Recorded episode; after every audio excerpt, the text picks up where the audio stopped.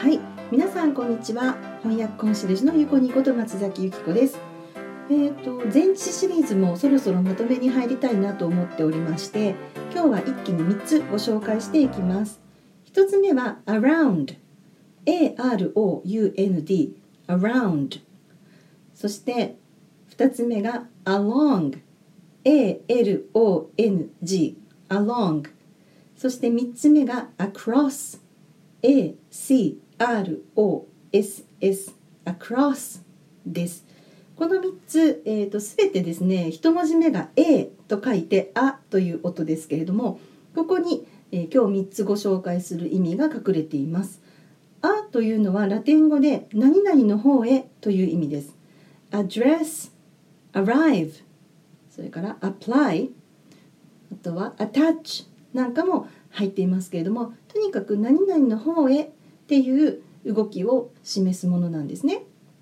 なので around は何々の周辺とか周りっていうふうに訳すと思うんですが、まあ、丸 round なので丸い、ま、丸い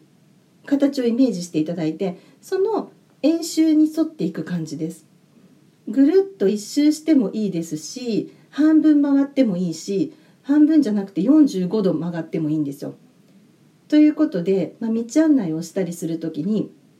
そこの角を曲がってっていう時にこういう動きとしてあの説明することもできますしあとは私がよく使うのは新宿はビル群なので結構あの近くても建物のせいで見えないっていうことがあるんですね。その時に例えばここの裏手に京王プラザがありますとかワシントンホテルがありますっていう時に around っていうふうに動きをこう手を添えて説明したりすることもありますね。It's around the corner っていうふうにすると、まあ、進み方としてまっすぐ進むんじゃなくてちょっとカーブして進んであたかもこう丸があるように自分は進むとそこに着くんだなっていうイメージが湧くみたいです。で、えー、アロングに関して言うとロングの部分「あ」じゃなくてロングの部分っていうのは長いっていう意味ですよね。なのでこう長辺に沿ってまっすぐ長く進むっていうイメージを与えることができます。ここであればここのオフィスであれば along 甲州街道この甲州街道っていう大きな通りに沿ってしばらく歩いてくださいっていうイメージを出したい時に Please walk along this street っていうふうに言ったりします。じゃあ across は何かっていうとあと cross に分けて考えることができます。cross っていうのは、まあ、十字みたいな意味でも使いますけれども反対側に渡るっていう意味なんですよね。なので「あ」なんとかの方に渡るという意味になります。なので、えーと、私のオフィスから説明すると高島屋もよく聞かれるんですけれども「えーと、Please go」もしくは「Walk along 甲州街道」and、えーと、across the across the street across the small street 小さい通りを渡って and around 新宿ステーション新宿駅まあ South Exit 新南口ってなんていうの？ニュニューサウスエクゼットっていうふうにすると,、えーと、新宿南口のこの裏手っていうふうに描くことができます。割と語学学校であの道案内の仕方っていうふうに習うと「Please walk straight and take the first street to the right and walk for how many 何分 how many minutes and then cross the zebra crossing みたいにやっていくことが多いんですけれどもできれば初心者ほど全体像を捉えて先にこういう動きでこのように進んでくださいっていうのをあの説明できるようにしといしておいた方がより通じることも増えてモチベーションが上がるのかなと思いますね。最初からまっすぐ歩いて1本目を右に曲がってそのまま歩き続けて横断歩道渡ってみたいなこう何て言うんでしょうね全体像ではなくって一個一個のステップを説明するようなやり方を教えてしまうと、うん、思い出せなかった時とかねあの向こうが英語の問題じゃなくて向こうがそれを理解しきれなかった時にあ私の英語通じなかったっていうショックも大きいような気がします。ということでこの「あ」がつくものまとめて覚えて使ってみてください。around と along と across でした。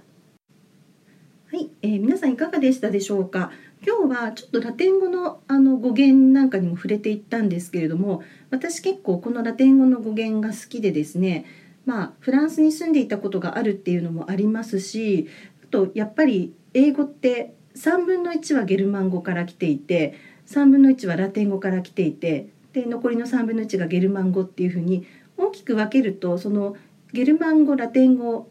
ギリシャ語から成り立っている言語なんですね。なのであの本当にこういうワードルーツっていうんですけども語源どこにルーツがあるかっていうことを学ぶのもすごく勉強の上ではあの大事になってきます。でこれをやるとすごく単語数が増えたりあとあの日本語の意味が即座に思い浮かばなくてもイメージは湧くんですよね。でイメージが湧くっていうとちゃんと単語を覚えてないからっていうふうにこう逃げ道みたいに思う人もいるかもしれないんですけれどもとにかく大事なのはそのイデアというか最近 結構哲学っぽい感じの考え方好きなんですけれども、えっと、言葉になる前の現象みたいなものがより鮮明に映像として浮かぶので非常にあの実際役に立ちます。で決して逃げてるわけでもないですしあの単語を覚えなくていいってことでもないんですけれども、えっと、実はネイティブの子どもたちも今は小学校34年生からこういう、まあ、日本人にとっての漢字ですけれどもラテン語ギリシャ語の語源を勉強しましょうっていうふうに推奨されているので、まあ、いつものようにネイティブもやっていることはやってみようということで、え、レッスンの中でとか、まあ、単発講座なんかでよくあの取り上げております。で、えーと、実は会社員の時ですね4年前に毎朝ブログでいろんな語源を紹介していたんですけれどもそれをですね一冊の本にまとめました。で出版されているものでも何でもないんですけれども割とこう完成されたものって自分が手を加える必要がないっていうことでいまいち買ったはいいけど読まないみたいなことが多いようなんですね私の生徒さんに関しては。で、ま今回出した本に関しては私のブログのまとめなので、まあ、生徒さんなんかは割とあの面白く読んでくださっているみたいで、まあ、手作り感満載なんですけども一応あの印刷会社に出して本っぽくまとめたものなのでよろしければ、えーと、これをですね、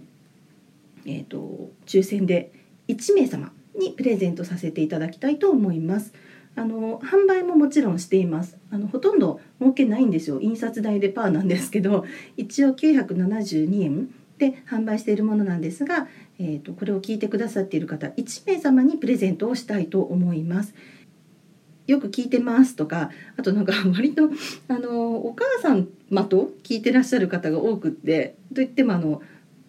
学生さんとお母さんじゃなくて社会人の方とあの割とご高齢のお母様と2人で聞いてますっていう方結構多いんですけど、はい、そういうお話も伺うとすごく嬉しいので是非あの誰とどういうシチュエーションで聞いているかとかあの感想なんかも教えていただけると非常にありがたいです。ということで、えーと、メール、えーと、翻訳ショップ .me アットマーク gmail.com はい、えっと、迷惑メールやめてくださいね。えー、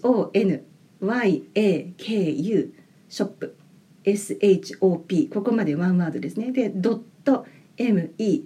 そしてアット gmail.com まで、えっと、お名前とご住所えーと、誰とどんなシチュエーションで聞いているということとコメント